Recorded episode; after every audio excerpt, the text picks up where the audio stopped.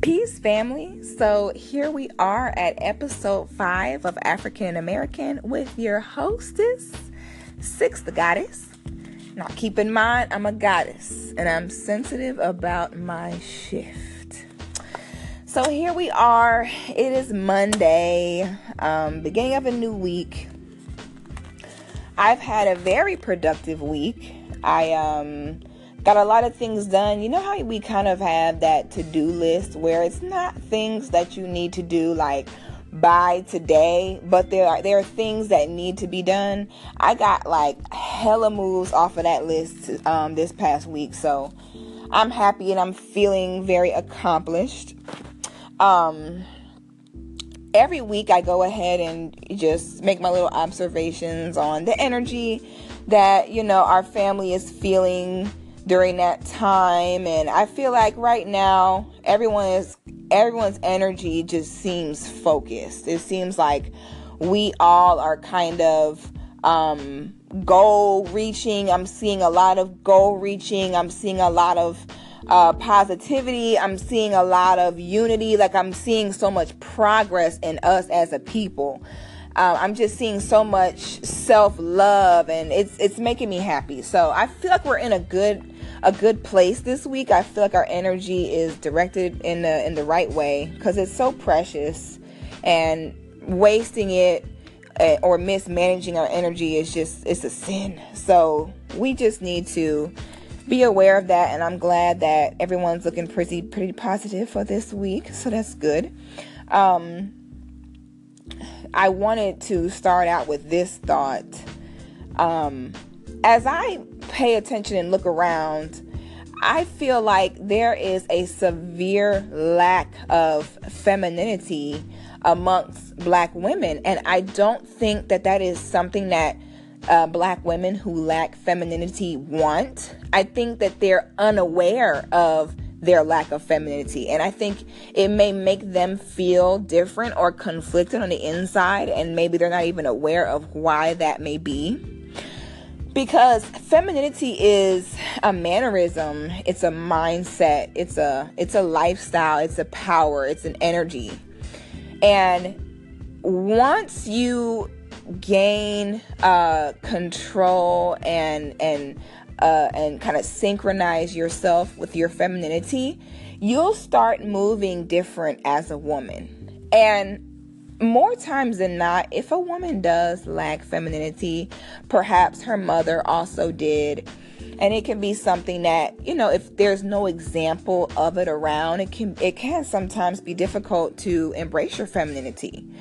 So, I want to make everyone aware that there is programs where you can literally learn, you know, the history of femininity, the art of it, the practice of it um, my sister has a company and it is Blissfully Feminine. Um, you can visit the website at blissfullyfeminine.com, uh, spelled out exactly the way it sounds.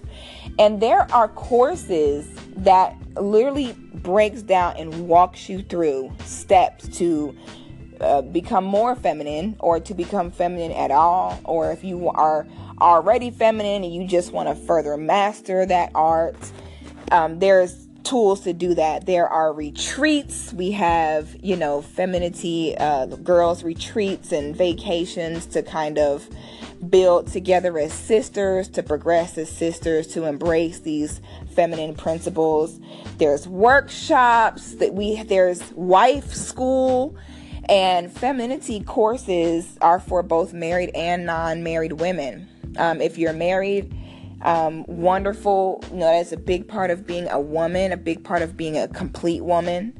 And if you're not married, then and you are ready for marriage, then you just want to make sure that you're living in the marriage minded mindset.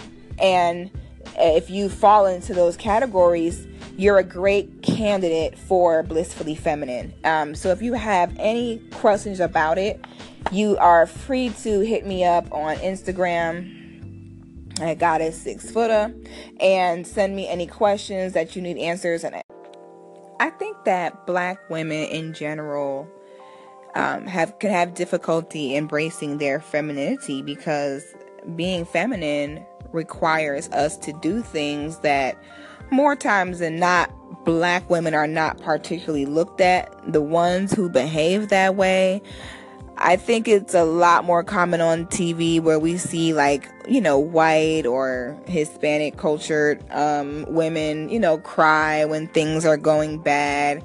And, you know, like if you ever watch like wedding shows, like these white girls be in tears because the roses came in the light pink instead of the medium pink and they be like oh my god everything's ruined like typically you know we don't see black women acting that openly vulnerable you know like um, I just feel like majority of the things that are normal to us as black women, uh, women of other races would have difficulty handling those things. But, you know, once again, this is just our genetic makeup we've always had to do things that most women probably couldn't handle. So I think the first reason why it can be difficult for feminine, for black women to be feminine is because we have to first mentally prepare ourselves to allow ourselves to be comfortable with ourselves enough to be, to be vulnerable, to be afraid.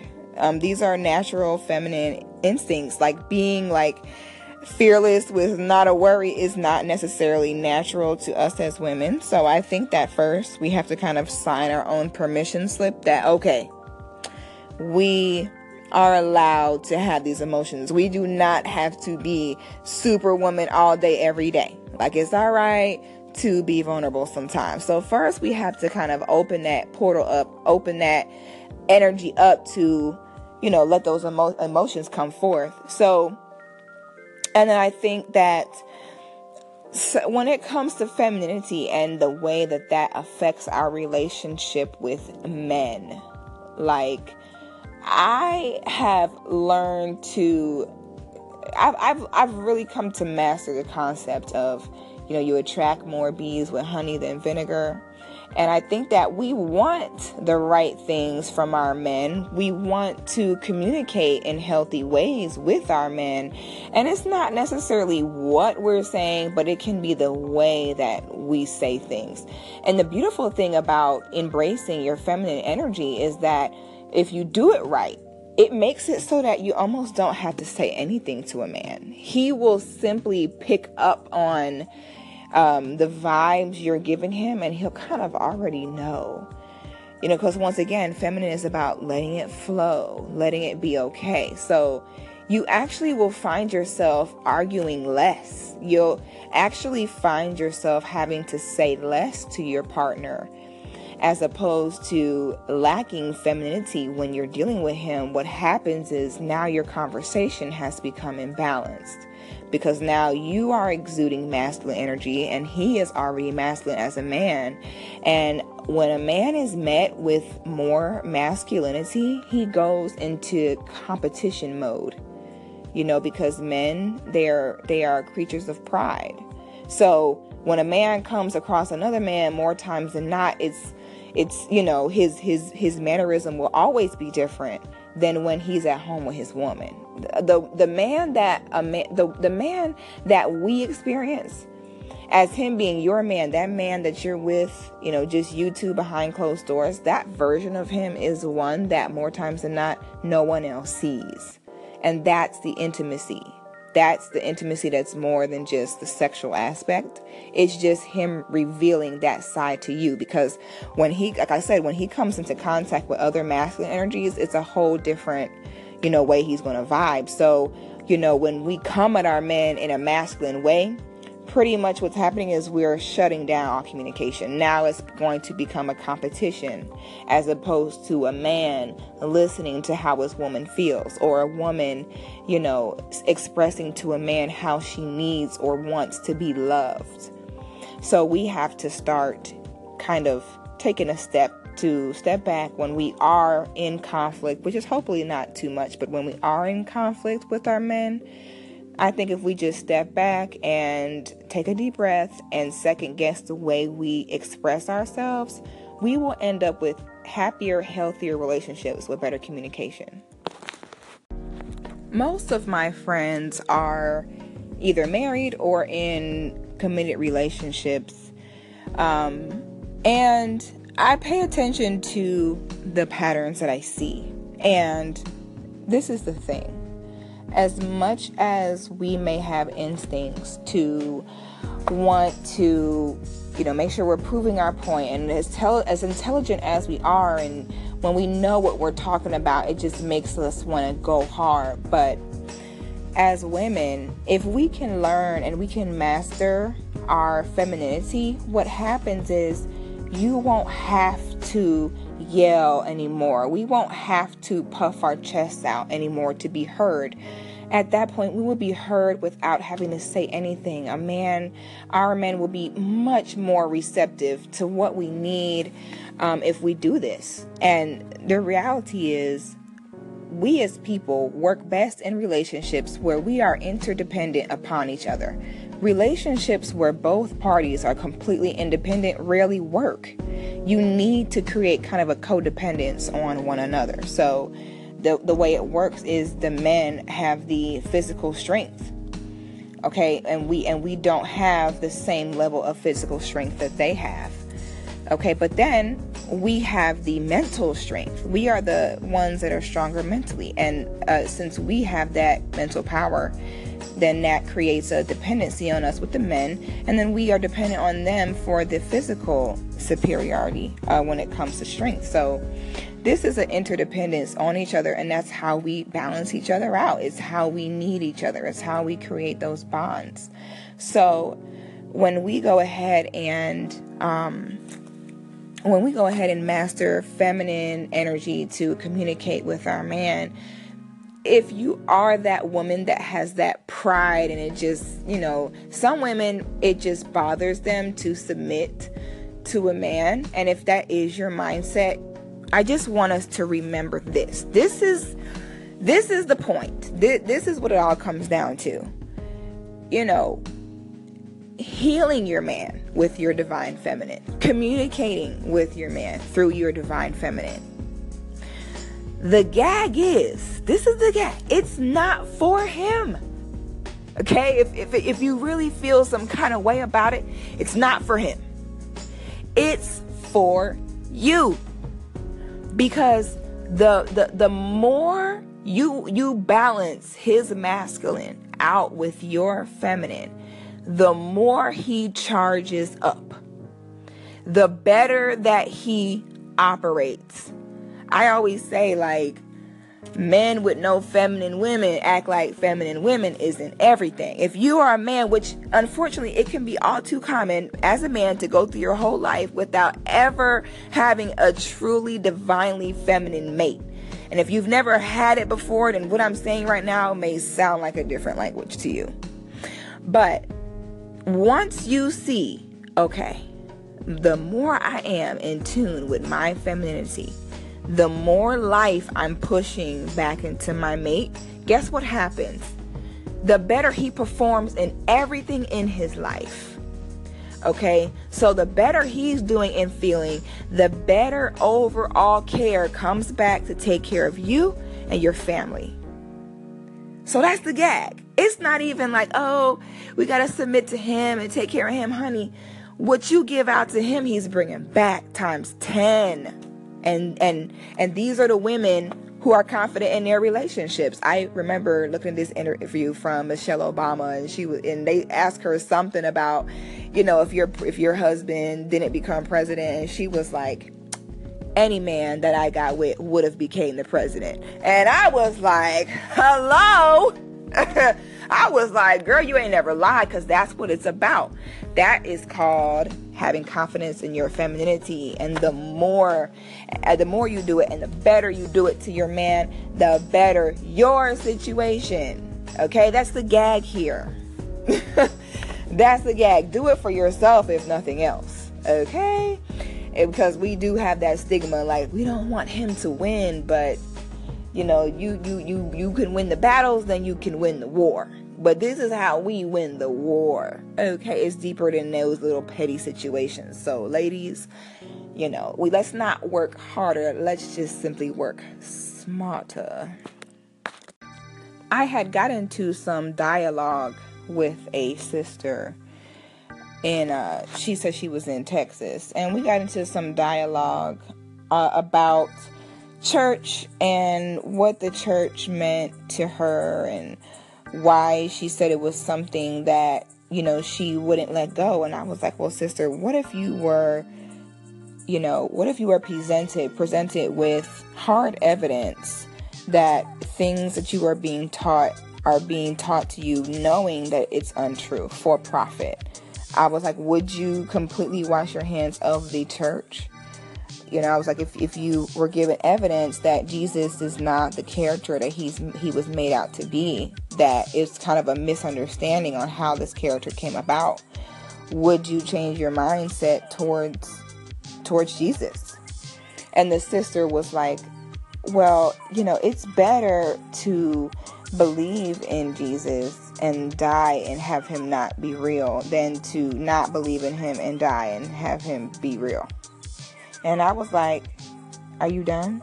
I said, That's it? That's it? That's why you refuse to let this go? So basically, out of fear, even if you are presented with hard evidence, which the evidence is that the concept of a Jesus Christ is just a misunderstanding. A Christ could really be anyone.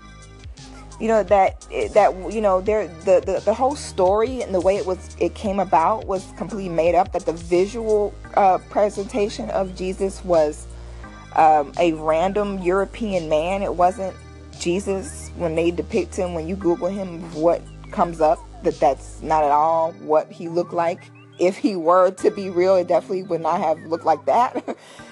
you know, like if, if if if if evidence is shown to completely shut all that down, you would still, no matter what anyone said to you, you will still believe in Jesus. You'll still go to church. And you're doing it because you're afraid of what happens when you die that you you, you want to believe in him just to be safe you're going to base your whole life off of this uh, just to be safe. That is exactly how, you know, brainwashing happens. We got to call it what it is. It's brainwashing. So essentially, anything we could have taught you that if you die, you might get eaten by the boogie monster, and and and instill that is to be your your belief system, and you would believe in that to this day. So whatever was introduced to you you know, from a childhood or whenever you became a Christian, they could have used that to keep you today. Even if they said, you know, the boogeyman is not real, you would still be afraid of him. Is is that that's essentially what's happening? If we look at these pastors, the the the, the gag here is majority of pastors know exactly what they're doing.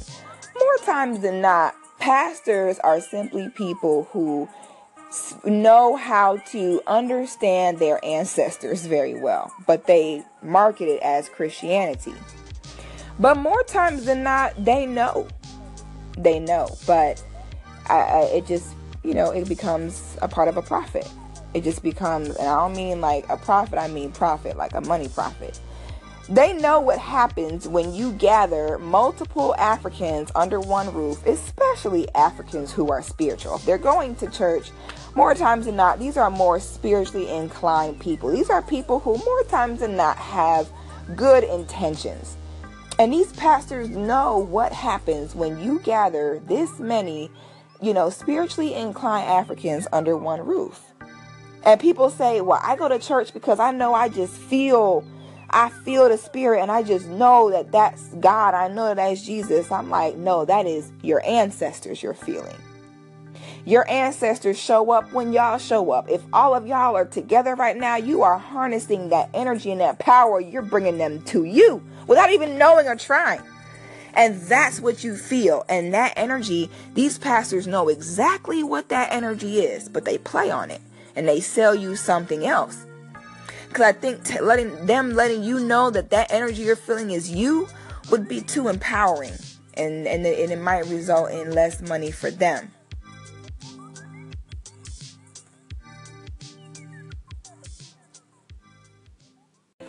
If you take the people out of the building called the church, what do you have?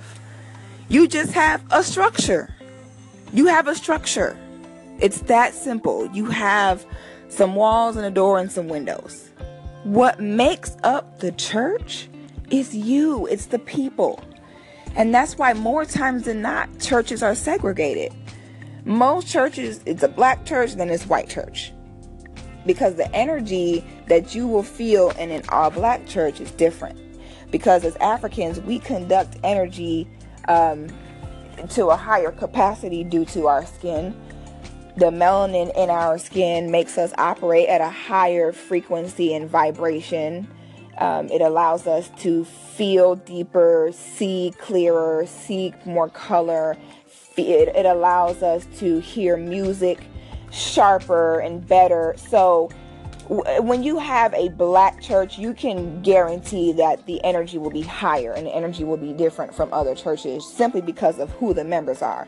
And and so many of us in one place and and that are spiritually inclined, it is going to generate some serious electricity. So that's what you're feeling. It's that simple. That's what you're feeling. It is not necessarily Jesus or a figurative um, singular God that you are feeling, you're feeling you all.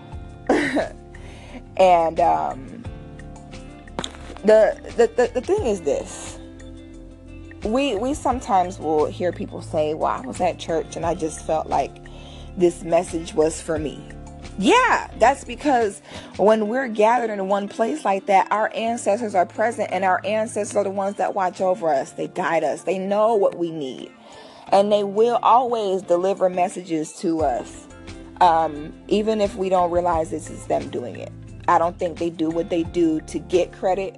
I think they've seen more times than not that they could do so much for their own and all they're going to do is go thank Jesus as opposed to thanking who really did the work. So I, I big came to the conclusion that, okay, clearly our ancestors are humble and they're not the kind of people where they want a lot of recognition for what they do because, you know, niggas out here thinking a whole different. they send they thank yous a whole different way. So they they still look out for us regardless. So it's just important to understand what it is that we're feeling. You know, now the pastors that know this, like, like I said, more times than not, pastors who are more successful, they know this and, and they know how to play on it and they know how to direct that energy kind of in their favor, so to speak. But just know that they know. But that's why it's very important for them to also build codependency upon the members because more times than not, a church also becomes a support system. You know, the, the members help each other out and through through rough times, through times of need, through deaths, through births of new children. So you become a family, and I think that people get very uh, attached to that concept. So it's also hard for them to kind of go against that because they feel as though you'll be losing that support. But that's why I say if you're the, the type of person where kind of church is kind of a tradition to you, you can still gather together once a week. Like I, my dream would be for a kind of like a revamp. you know, we can still gather together. We don't need a, the, the a necessarily a church or to carry on anything that may be untrue to still have a relationship one another with with one another. To me, these are you know simple ways that we can start to you know get more towards our own ways and our own culture because it's something that will definitely take time. I know these are not things that we could change overnight, but they're things that can be changed nonetheless.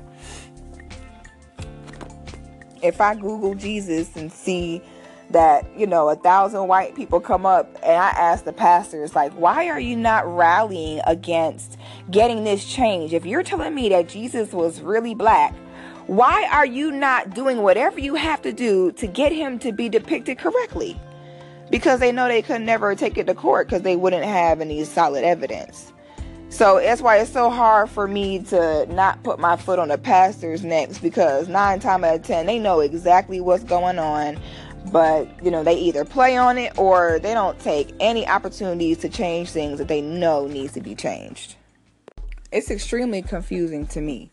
So, you know, you sit here and tell me, okay, I know that Jesus wasn't white. Okay, so then why don't I see churches with like big black Jesus painted outside? You know, why do I still see billboards with like blonde hair, blue eyed Jesus? Like, have you found Jesus? Like, why is this white man still the spokesperson for Jesus? Like, why is he the face of it? He's still the face of it because black religious leaders have not done what they needed to do to get him to be depicted correctly because they know that when they go to court and they have to try to prove this, they won't have any evidence to do so. That's what it all comes down to. Because why else would they have not, you know, taken the steps they need to have their religion be portrayed correctly? Because I tell you what, you couldn't do that with anyone else. You couldn't do that with anyone else. You know what I'm saying? You couldn't have a blonde hair, blue eyed Buddha you know what I'm saying? Like all over the place. You gonna have a blonde hair, blue eyed, like Allah plastered all over billboards and shit. So it's like, why are black Christian leaders, why have they, after all this time, not taken any steps? If you tell me that Jesus is real and he, but he was black, why have y'all not taken any actions to get him to be, tra- be portrayed correctly? Because you have these young black kids growing up with this vision of what their God looks like, and that's abusive to them. These are part of the things that are messing with the psyche of our children. If your God that you're taught to worship and base your whole life upon is depicted as white, that kills a child's self-confidence. So why are you not advocating for our black children? And if and if you are going to teach them this religion and teach them about this Jesus, why are you not fighting to have him be depicted correctly? Because any child that Googles Jesus, a thousand white men come up, and you haven't taken any steps to change that. Like when are you going to start being honest with your people? This whole color thing is a huge basis on what this religion was created for, amongst others. You know what I'm saying? Everybody got to start demanding the truth from your pastors. Stop letting them profit off of you and pimp you off of love and hope. Because, like I say a thousand times, I don't know how many times I've said this love ain't enough. I know you love your churches, your congregations, your pastors, but that ain't enough. If they're expecting you to invest your whole life into this, 10% of your hard worked income into this, you need to demand answers. You need to demand that this makes sense. And anything that does not make sense, you need to restructure what you're doing. You need to step back and make changes. This shit is played out and outdated. I really feel like parents that teach their child and have any depictions of any kind of white Jesus in these kids' face, I find that to be child abuse. I find it to be premeditated child abuse. So, uh, you know, if this is if this is what you're to do cuz everyone's to do what they want, then you can at least start making slow progress. You know, this is your investment. You are the church. We can't we can't ever give another human being that much power over us. I don't give a damn if you a pastor or president. It doesn't matter we are at the end of the day still got to use our own minds do what makes sense to us. I don't care how many generations have done this or believed in this or how much your grandma would be so disappointed for you to question jesus. That doesn't matter. And we don't do it for ourselves. We do it for our, our children and our and our grandchildren that we haven't even had yet you know, we owe the truth to them. Your pastors, after the years you have invested into their churches, you need to demand truth from them. You need to demand that everyone seek truth together. Let go of things that are harmful and unnecessary and learn how to adapt truth, no adapt to the truth no matter how hard it might be. And these are decisions that we like I said we don't make for ourselves we, we we're doing this for the generations to come. We we don't just get caught up in what it is right now. We know that there is a bigger picture here, and we're and we're doing it for the ones coming after us. So, you know, once again, this is about a journey. This is about what we see on a day to day. These are about issues that happen on the regular that we just are needing to step back and reevaluate how we look at these things and deal with these things. Like it's insane to continue on with things that are traditions that have not gotten us anywhere. So it's like it's like we're remodeling right now.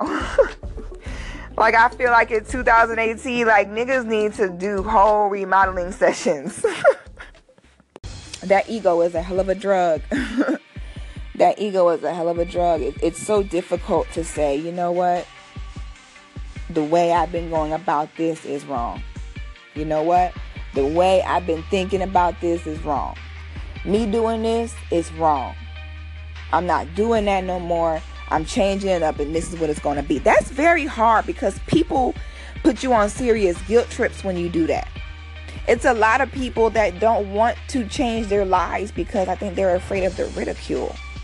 I think they're afraid of because of what it used to be, they're afraid to change that up because subconsciously that is admitting that you were doing things or living in a wrong way and I think people aren't ready for that they're not ready to deal with the oh so you on this now? Oh so you doing that now? If you're not a hundred percent ready to be like i don't give a damn what it was.